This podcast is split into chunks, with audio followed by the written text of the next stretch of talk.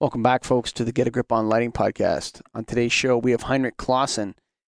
He wrote an article that Greg and I were interested in, so we came on the show, and what an honor to speak to him, Greg. That's right, personalized lighting and the ability to control and all that goes along with it.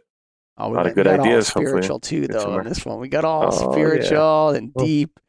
So, I, you know, we, I've actually gotten a few emails from people that like that side of it, that look forward to when they. What did she that one uh, that one um, girl say? The spirituality switch is going to get flicked. Here we go. There we go. That's right. Then I bring it back to how you can actually sell it. So yeah, I think we did that on this one. Maybe we did. Maybe we didn't. Who knows? But I really enjoyed yeah. speaking to Heinrich, and what a great, a good gentleman, and just a, and another example of all the great people in lighting, Greg. That's right. A great discussion, man. But before you get to listen to it, got to go to the original. The original. Who's the original? energy focus dot com, baby. That's E N E R G Y F O C U S dot com, Greg. energy focus dot com. And we're talking today about their new EnFocus platform. And what uh, there's no better idea of this than our discussion today to personalize your lighting. So right now, when you do that, a lot of times, if you want to personalize your lighting, that means to dim it and potentially to change the color. And really, the only way to do both is to change the fixture until now.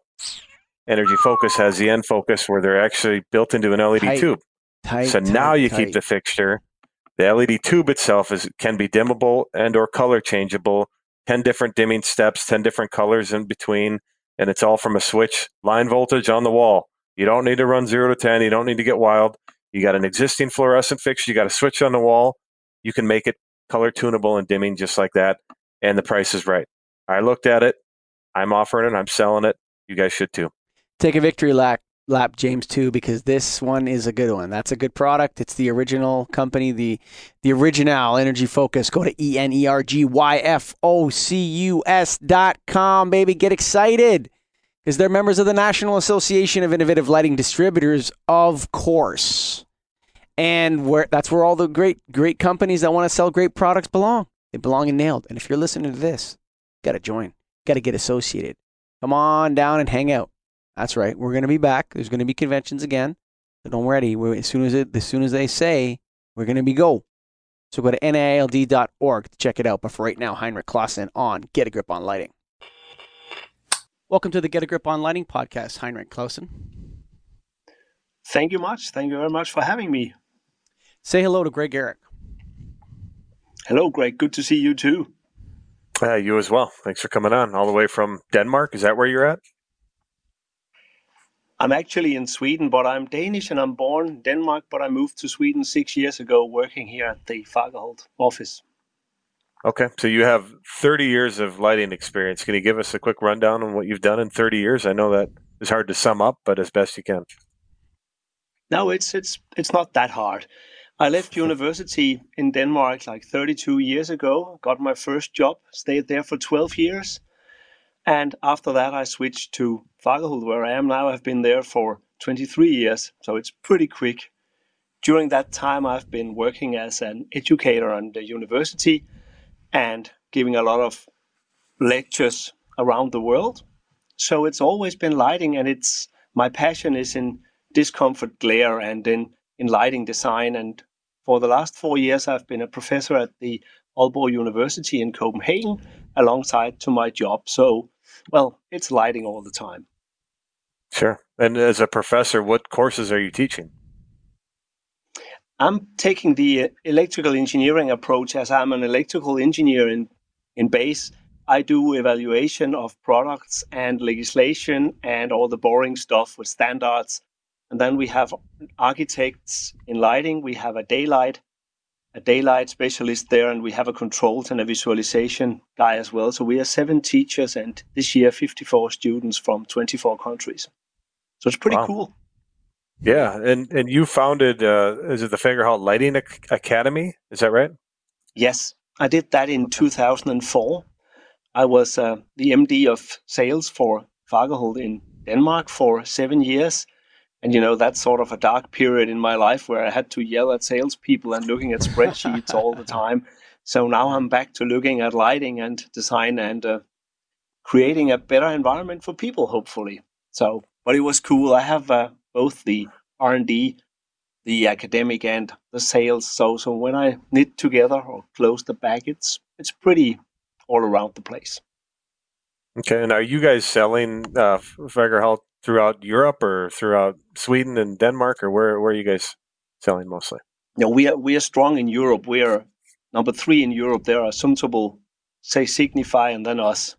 So we are the three big in Europe, and um, we are not we're not based in the U S. But some of our group members are like L E D Linear and uh, V F and other companies. We are fourteen companies in the group, so it's a it's a global group with lighting innovations in South Africa, Eagle Lighting in Australia, R-Light in Turkey. So it's um it's um it's growing and becoming a strong group, we think, but mainly based in Europe.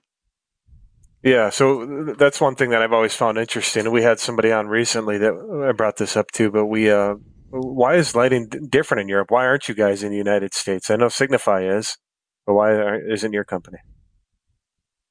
We are not there because the route to market is, is difficult for us.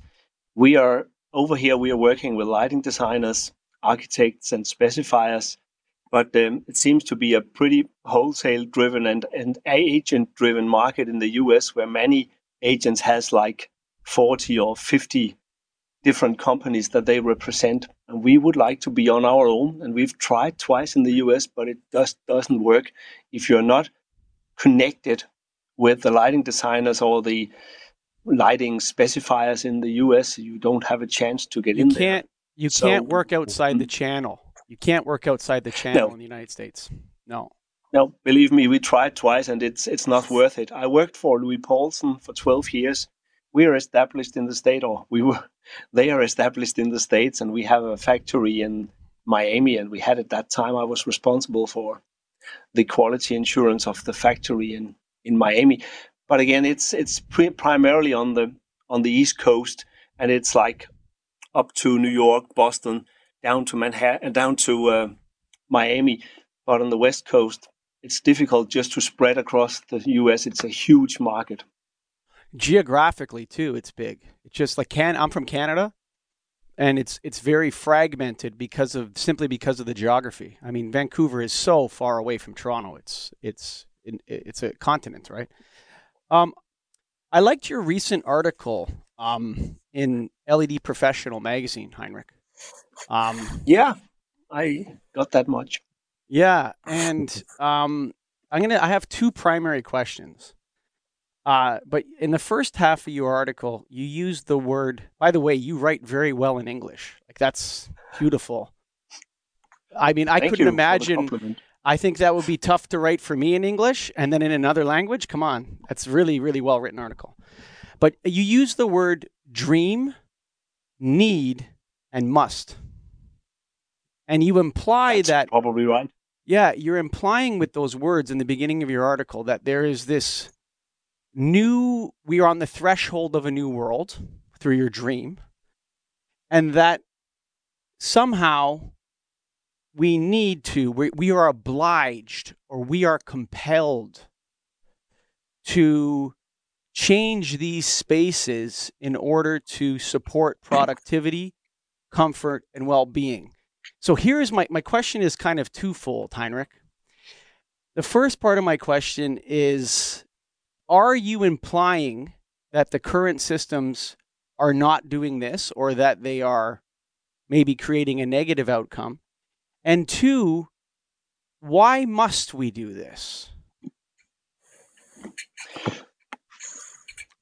That's a good question. I need the, the pause that you offered me to take. So uh, it's um, I'm a dreamer. I'm definitely a dreamer. I'm a visionary. I always imagine a better world, a huge Star Trek fan ever since I was born. Like, there's something to strive for, for a better world. And when we're looking at the, um, if I may address question number two first, we are looking at a global aging population. It seems that within two or three generations, we'll be massively older. I lost my father when he was seventy-two, my mother when she was seventy-eight. Statistically, I'll be ninety-five. My daughter is today twenty-nine. She will statistically be one hundred ten, and if she gets kids, they'll be one hundred fifteen. Nobody can leave the, uh, the work market at sixty, because we need to work till we are getting older, at least till we are, let's say, seventy-five, if we are turning ninety or one hundred years old. But in thirty years, the average age, or the age when people will sign off, may be one hundred ten. So it's hard to imagine people start working at twenty and stop at sixty. And the standards that were created in the forties are assumed for workspaces. It's like work lighting. And it's defined: you start working when you're twenty, you stop working when you're sixty. That just doesn't fit anymore. My daughter leaves university when she's thirty, and she'll probably stop working when she's seventy-five. And with the rapid aging of our vision, we simply cannot do work lighting for people and assume we stop at sixty. It's an exponential curve. Retina decreases, sensitivity decreases, we get cataract, all that stuff happens when we are approaching seventy, eighty years. So when you just look at the visual demand, how much light we need in order to fulfill a visual task, to see the environment, to see our peers, then we need a lot of light. And with a global massive move towards, towards an aging population, we will just need it. And that's my challenge. And I think we, that's why that's why I think we need it, because that's the demographic, and that won't probably change. Now we have Corona, and that sort of adjusts a little bit on everything. But, but in general, that's the point I'm getting at, that there are some facts that when we are building houses now, when we are installing lighting systems, we probably build a house that we hope will stand there for thirty years, maybe fifty years. But the people who is going to use that office space or that off that uh, shopping mall or whatever, in thirty years, they will have a different demographic. They'll be much, much older. So my challenge to people is, do you want to install the infrastructure for control systems? Do you want to put in higher output fixtures that you can regulate in ten years? Or do you just want to tear everything down again in ten to fifteen years and then put in new fixtures with higher light output? Or do we need to rethink, start to use much more daylight and compensate the uh, lack of daylight with electric light when the daylight fades away, so we do much more daylight harvesting? That's actually what I'm getting at in these, um, in these, in that article, really. So that that leads me to my next my next question for you, which is surrounds mm-hmm. controls and uh, healthy lighting. So, and then yes. you're very, you, you say um, that one of the keys to the dream um, is the personalization of light and allowing people to, to be able to change the way their lighting system um, kind of uh, operates for them personally. But to yes. me, I think that most people, uh, to me, that just seems like another hassle.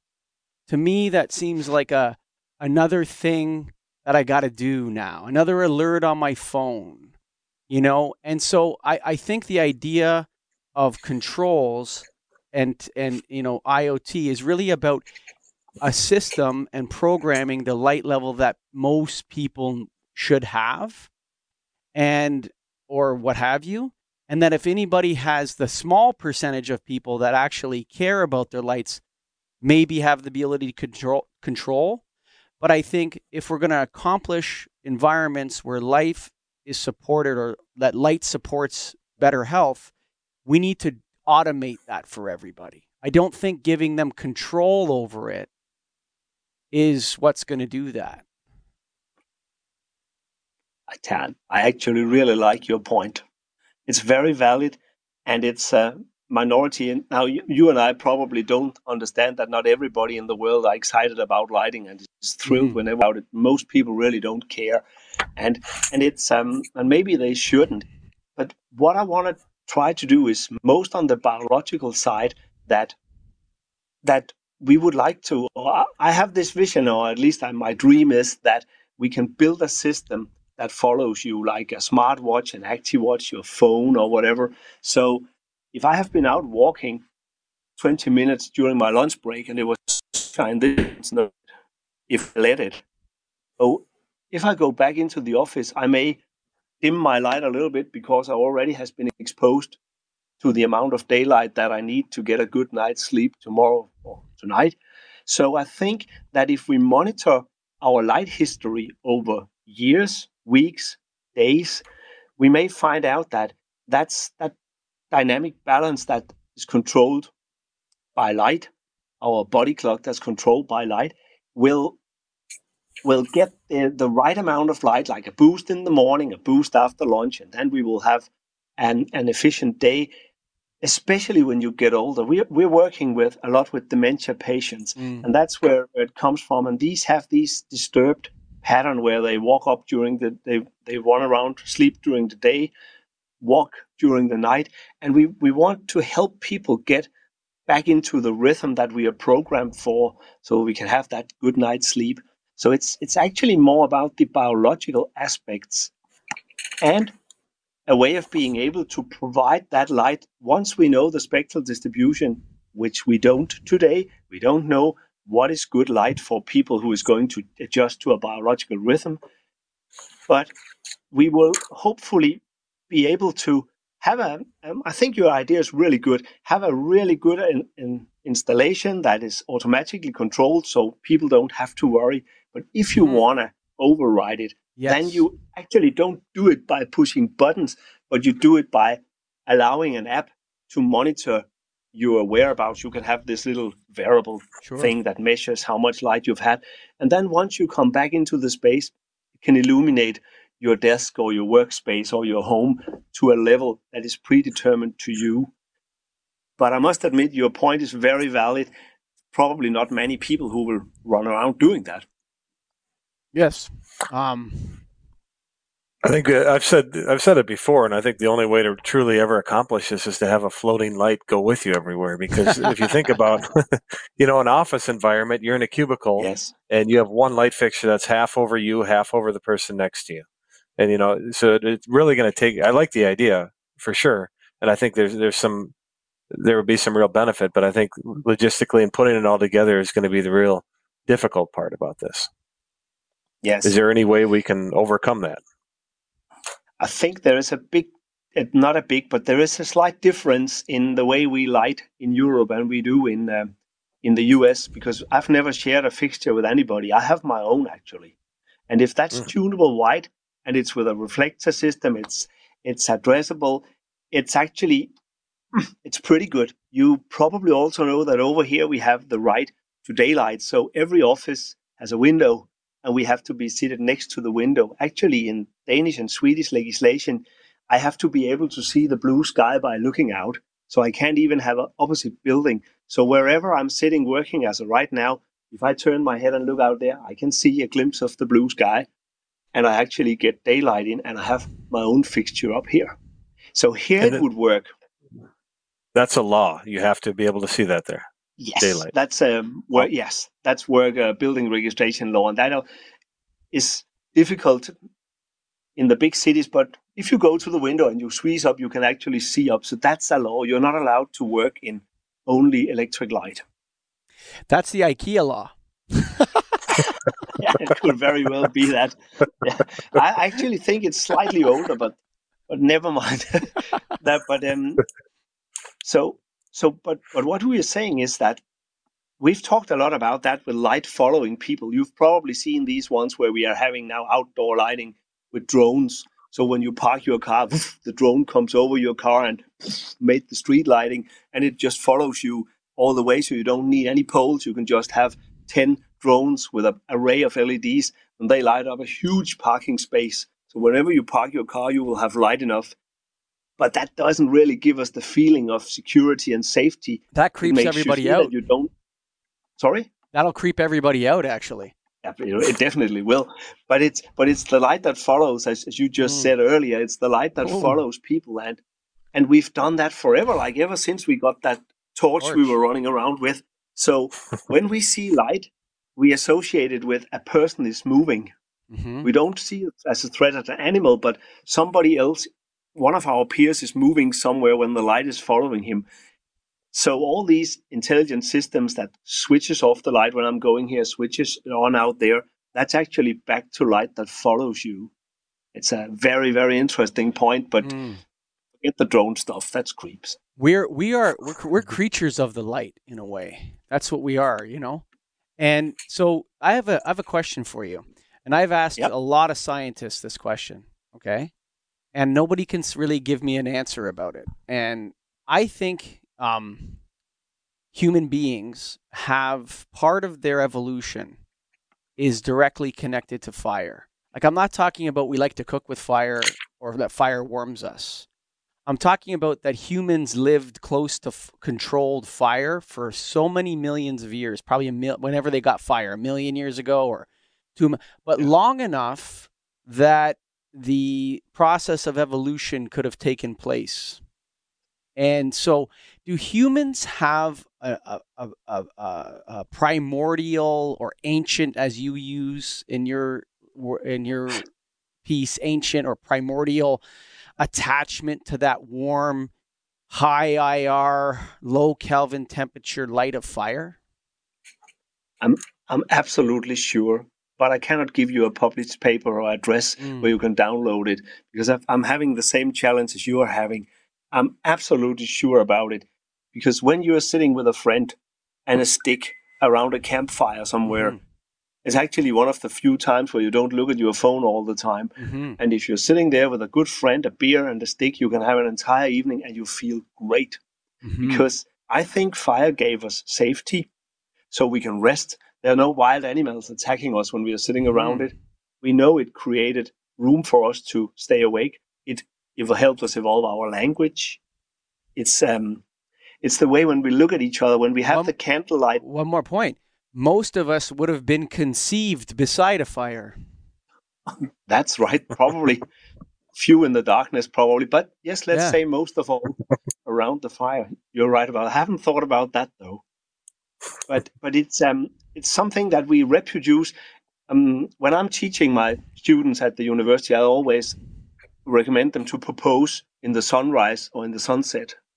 Because when you have the warm colors of the sun, low angles hitting your face, you look nice, you look kind, your skin tone is right, your diamond ring is sparkling, the roses are red, mm. all the warm light that colors. As soon as you get whoop, the sun up there, you're not that attractive, shadows under your chin and your nose and eyebrows. But when you have that side light, especially in a candlelight dinner, and I think that's when you are normally proposing, and that's damn close to the to the fire, because when we are in that campfire, daylight, uh, sorry, campfire, candlelight, kerosene lamps. It's it's just beautiful. Well, think about it. There's another way to think about it. So the sun rises, right? And it's got this warm Kelvin temperature. It goes higher and higher. And as it sets, we begin to light a fire, which is a slightly lower Kelvin temperature than it. Yes. So we're still right. setting with the sun in a way. And we're, yes. and the other thing, I think there's something to the infrared. I think that the feeling of the heat, which is the light waves as well, the light and the heat are together yes. hitting you. There's something to that as well, for sure. There's definitely, and you know, you're on you're on dangerous ground with that, because when we talk about L E Ds don't having any red spectrum, it doesn't mm-hmm. penetrate our skin and all that stuff. I'm not good at that, but a lot of people are talking about it, that we associate light to warmth, which is not the issue anymore. Now it's cold and it's just lighting the surface. It's not mm-hmm. lighting our mm-hmm. inner core, our body. Like when you are lying out there taking a sun bath, your entire body is being lit up inside as well and radiated with infrared beams. So you, I'll I give think you it's. Um, wanna, well, here's another anecdote. Okay, this is just a total anecdote. Okay, so cool. my yesterday it was really, really no Sunday was uh, Sunday was really nice in Toronto. So, and I have um, a farm which has six acres of grass that needs to be mowed. My son had like this infection on his on the front and back of his legs, and we've been treating it with cream for mm. two or three months. Nothing's happening. Okay, then he goes and he wears shorts and he mows the lawn for four hours, and he gets a really bad sunburn on his legs because I told him to put sunscreen on, but he didn't listen. Okay, so that night I go up to his room. I'm like, okay, let's put your cream on your legs to see because it's sunburn, but put up that little. that antifungal cream on your legs. And I look at the front of his legs and all the fungus is gone off the front. It's amazing. But not on the back where his legs okay. weren't in the sun. So literally one day, we were at it for, for two or three months, one day of having his skin in light, in natural sunlight. Yes, he got a sunburn. He didn't, he could have put on some sunscreen or whatever. But one day of having his skin in natural light took away the, the infection on the front of his legs. That blew me away, actually. And that's like the sun, the, the, the sun's rays, the heat, the light from the sun is giving us something. We're, we're, we're doing some kind of human photosynthesis with our hormones as the light enters our eyes and this sort of stuff. There's something so important about natural light and then moonlight as well mm. that is deeply primordial and ancient. And we we need to discover what that is. There might be a reason that Ra was the sun god and the mm-hmm. boss of the other gods in Egypt. Mm-hmm. And when we go through history, we see these light therapy when you build something above two thousand meters in the mountain, monasteries, healing centers. It's just like when you said water, water and light would do the most for us humans, but we are away from clean water and decent daylight. There's something about lake water. I'll tell you this. There, there is, man. Like, I don't like swimming in the ocean. No, but I mean, it, no, but there's something about it that is, that, that is, this is why Canadians, and I'm sure Nordic people, they go live in the forest in the summer and they swim in the water. Mm-hmm. And I don't, why do we do this? This is ever, all Northern peoples do this. They go to some place in nature, swim in the water, and they probably have a sauna. And so they're receiving all this natural light in the summer. It's almost like a, it's almost like a human farm growth of our good hormones, and then we harvest them in the winter or something. I'm not kidding you. It's really strange. No, no, I'm, I buy it because I live up here. Today the sun rose at four, at four twenty, and it will set at twenty-one twenty, and in the winter it goes down at three in the afternoon mm. and gets up nine in the morning. So we are yearning for daylight. We're we're waiting for it, just barely surviving. And, you know, suicide rates up here in the northern parts are hopeless because we are out of balance, because we are calibrated for evolution in Central Africa, where we have twelve hours daylight, twelve hours darkness every day, all year round for millions of years. And when we are moving, the further up we move north, the more we are twisted in that. And we need somehow to get back to nature. My so it has to be. By... So I have to ask this question then, Heinrich. Sorry, I, I'm sorry to interrupt you, but there I have to ask. Welcome. That has to be why you have white skin and blue eyes. That has to be the reason why. I mean, the, I read an article in The Economist a couple of weeks ago that scientists are arguing about that. That no, no, northern hemispheres are not, that's not why your skin is white. It's some other reason. It has to be something to do with light absorption. It has to have something to do with it. You you probably know that when we if we if we've talked ten years ago and people said, are there any different in light and perception in eyes that are blue or brown? We said, no, they're the same. It's just the color. It's not more than like four or five years ago that we found out that blue eyes let two percent more light in than brown eyes. And that makes a lot of sense, because when you were in Central Africa where there was a vast amount of light, you don't need it. But when you're up here, evolution tells you we need to harvest every photon that comes our way to feel good. I and totally I, agree. But it's a... And that, that that explains right away why people, like, I'm from Toronto, you're you're um in, you know, in the Nordic countries. I, I think you said you're in Sweden right now. Yes, um, I'm in Sweden. Yeah. yeah, I mean, when people come from a southern country and they move to Toronto, or they move even to Stockholm, that is a massive, massive difference for them. Yes. Like, it doesn't go both ways. It's probably better for us to go down there, but for them to come here is devastating in a way. It's very, very hard. Yeah, absolutely. And it's it's funny because I always get these uh, these questions when we do research and we quote some scientists, and people say, yeah, but that research was done in Seattle in the States, or it was done in, in Milan. Can we compare it? Probably not. We can only say it worked there. Mm. But but honestly, what we do of research in the in the Nordic countries, it'll probably work in the Nordic country because that's where the research is done. But we cannot superimpose it to Rome mm-hmm. and say, if you do like that in Rome, you'll be happy or you'll you'll be energized, because it's so difficult. And one thing that I've been fascinated with for many years is that we seem to take our light culture with us. When we get people from Syria or Egypt up here living, they bring cool fluorescent lamps, no shielding. They put them in the ceiling.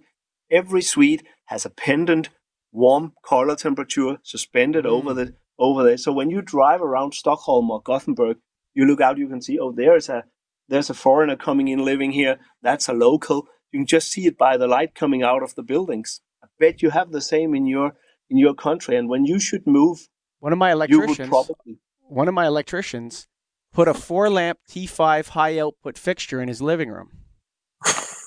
I'm not kidding you. Is he, is he a is he a Canadian? No, he's from he's from he's from uh, he's from Pakistan. But that sounds uh, more that yeah. sounds more like it. Yeah. And yeah. I, I, he said to me, he goes, I, I, we were doing this factory. He's like, oh, can I have one of those? And I'm like, what do you want it for? He's like, oh, I want it for my home. Yeah. But it's it's not the funny thing. It's not that it's right or wrong. It's no, just I'm different. Not saying anything. Yes. No. And it's because I had a friend who worked for Ericsson phone company building telephone centrals in um, in New Delhi. And he brought his pendant. He even had to have a Vario transformator with him down there so that he could adjust the the line voltage to mm-hmm. run that pendant, because he couldn't imagine having dinner with his family over the dinner table without a suspended pendant. And everywhere else in Delhi, you have a fluorescent tube, five thousand Kelvin in the ceiling, in a basic fixture.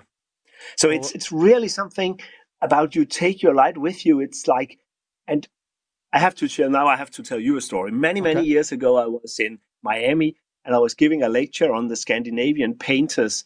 And the the Golden Age painters in Scandinavia, they moved from Copenhagen to Jutland. It's a small area, three hundred kilometers, because the light was different. And I gave a lecture on these. I have a few paintings with me, and I talked about that. And I was giving that presentation in Miami. And a very good customer was invited to come to Scandinavian. And uh, he came over two years later. And when we were having our dinner in Copenhagen, he came up to me and said, all the stuff you talked about, Danish light and warm color temperatures and all that, I didn't believe a word of it when you were in Miami, because I know how light is. I've seen it every day in my life, and now I'm experiencing it. You need you, you, you simply, even though you know you work with lighting, it's so hard to imagine light difficult, even if they're different, sorry, even if you try to say, okay, I can imagine the sun rises fast, it lowers fast, but, but you can't really feel it. No. And once you are there, it's not like, It's not like home. Mm. So I, I believe we are very, very attached to where we are born, where our ancestors were, maybe our parents, grandparents. It's somehow very close. And when we suddenly go to to uh, Central Africa or Abu Dhabi or Dubai or something, and the sun just poof, sets like that, it's pitch black. Just, woo, what happened here, you know? Mm-hmm. And and even though you're intelligent people, we know it will happen, we are still being surprised. It's so deeply rooted in us. Hmm. But, well, that was my story. Not as good as the one yeah. with yours. No, that's a good. No, no, no, no. Totally, totally. No, Greggy. No, no yeah. You guys. Uh, so you wrote in your article that uh, we know light affects human biology, human health, everything, but more detailed studies are required to help us understand their performance. You might have answered it in that it's going to depend on the area, but why aren't more studies being done? Is it just truly the cost? And if it is, don't people understand the importance that this can have on everyone, and why not invest in it? It's um, it's actually it's not to not to be rude, but it's actually one of the best questions today, because we are always asking for more money. And I'm sitting at the university and say, could we get some more money? And I'm also yeah. sitting at the company and say, you don't get any more. So Tridonic, Zumtobel, Iguzzini, and Fagerhult went together because it's starting to become extremely expensive to do research. So the funding is a big issue. And when you're funding research, you would like to have some proof that fits your next move to market or your new products or whatever.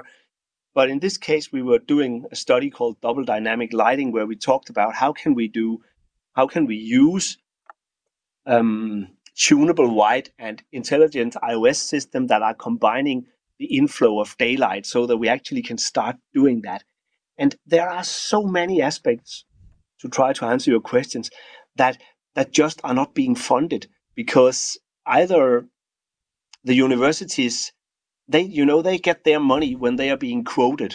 So if I quote the paper that you wrote on mm-hmm. the Toronto University, then you get some money. And if you write a paper that's not interesting a lot, you get less money, you don't get it from me. So it's it's also going out there, selling the idea to the to universities that you should do some research on that and say, nah, why should we do that? You know, who cares? Mm-hmm. I care. Well, that's one.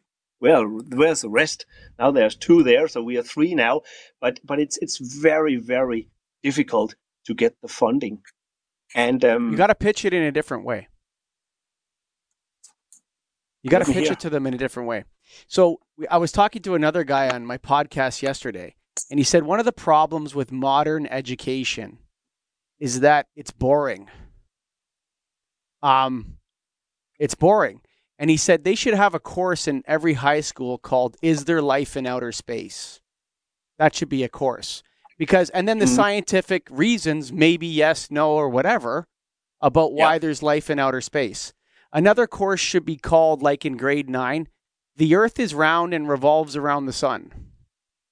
Right? Like that should be a course. So people don't yeah, end up becoming. Skip the flat earthers. Yeah, like we could just yeah. get rid of stuff by telling people these people. Anyway, here here's how you got to pitch it to these people with money. You got to say, okay, we need to know how light works, how it affects the human species. We need to know how um, our bodies produce vitamin D in our eyes more than our, our skin, and and why, uh, you know, all these answers, why infrared makes us feel amorous and makes us feel friendly mm. and, cl- and, and warm and want to be close to one another. We need to know the answer to all these questions, because that will be the scientific proof for the existence of God. If okay. we can answer the last those questions. I haven't seen coming. That, I must admit, I didn't. Like I didn't that see is, the last twist coming. So. Yeah, the yeah, like, that's what it is. I mean, if you can answer those questions and know why the Earth, like why the sunlight creates life on Earth, mm-hmm. like that's what you're asking. How how do we create life from light using water? Mm-hmm. Yeah, that's actually what we're getting at. I'm I'm with you on that one. That's yes. the dream. And if you if you can dream that dream, you like if that can become a reality, that's the proof for God. So if anyone wants to know if God exists or not, this is his equation. Light plus water equals life under these conditions. That's God. And creates consciousness. Creates consciousness. It's like, it's, think, a, it's a bit uh, yeah. I mean, it's a bit far for me on the on a that, no on, seriously. On a day like this. That's what it is. But, like if somebody says, "What is consciousness?" It's light plus water, a certain distance from the sun, equals consciousness, and we can now think about that. Like that's all light. Pretty cool. So that's how you get your funding. Tell that's them that you're cool. gonna you're gonna prove. Go to the churches. Go ask the churches for the money. Okay. Yeah. The, They got the money, that's for sure. But they'll probably keep it now. But it's uh, now it's now you know I'm. We are we are very um, we, we are very humble, because we try to we try to tell people that uh, we need to find out the spectral distribution, and if we want to replicate daylight, it has a big cost. And you know, when we had color rendering eighty from fluorescent mm-hmm. tubes, blah blah blah. Then we had a line spectrum and all that. And of course, we can replicate daylight if we want to do it with L E Ds, but at a very, very high cost. The L E Ds are expensive. The energy consumption is high. So, so um, I think what we are trying to find out now is what kind of wavelength are we actually using to address different receptors to influence these things. So with a little luck, in five years, we may have a light source that actually does some of the things, if not all, at a reasonable energy consumption. But what I keep telling people and what I tell our customers in Scandinavia, what I tell my students is nothing beats daylight. It's so important that electric light people like myself remembers that's that's the master out there. We can just fill in humbly when it fades away. That's what we do. We can prolong the, night, the day a little bit, but we cannot replicate it. And I get so sad when people are telling us, we have a daylight light source. We can replicate it. You won't notice it. Oh, yeah. Sure you will. Man, on many levels.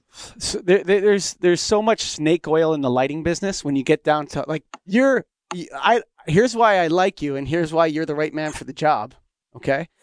You, you, you're not a specialist. you have you don't have a career in academia.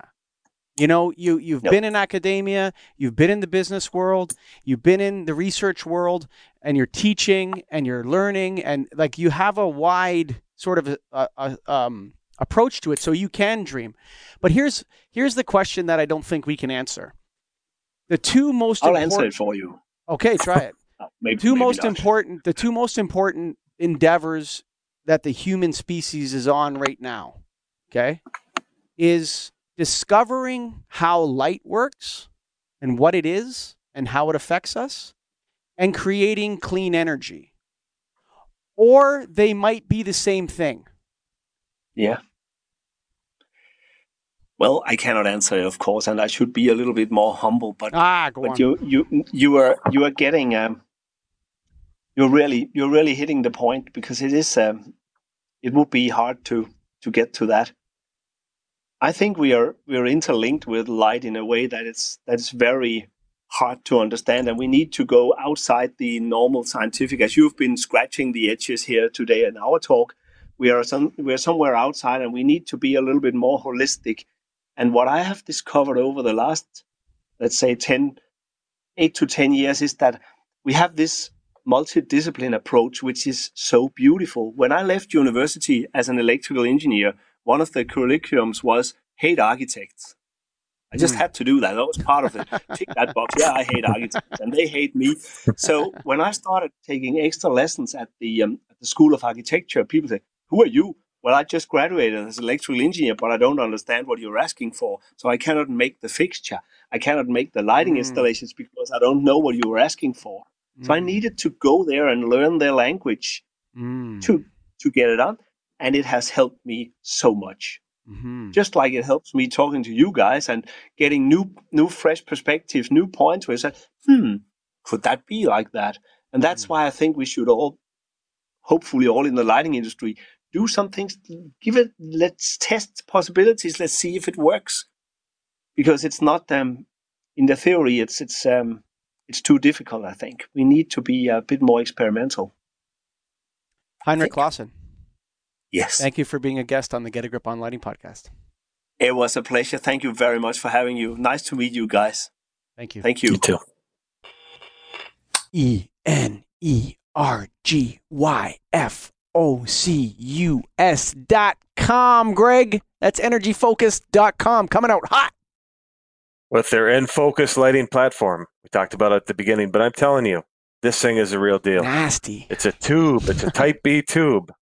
A type B tube, like something you sell all day long for a little bit more money. Now you can make it color changeable and dimmable and line voltage. There's no additional wiring to do other than to bypass the ballast, put the tubes in.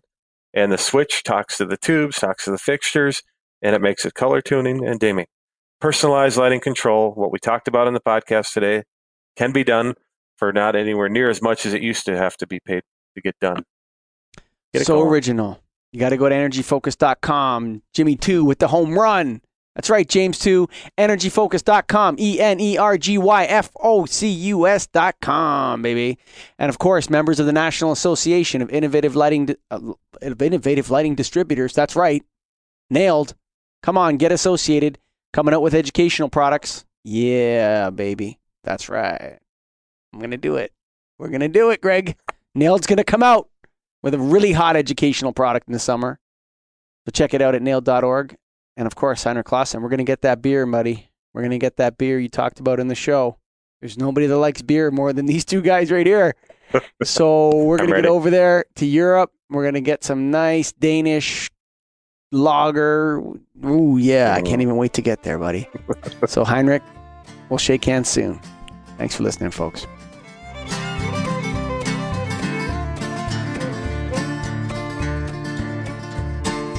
Written on the rectory wall, there's a sign there for all. You are lost, the Lord is there to find you.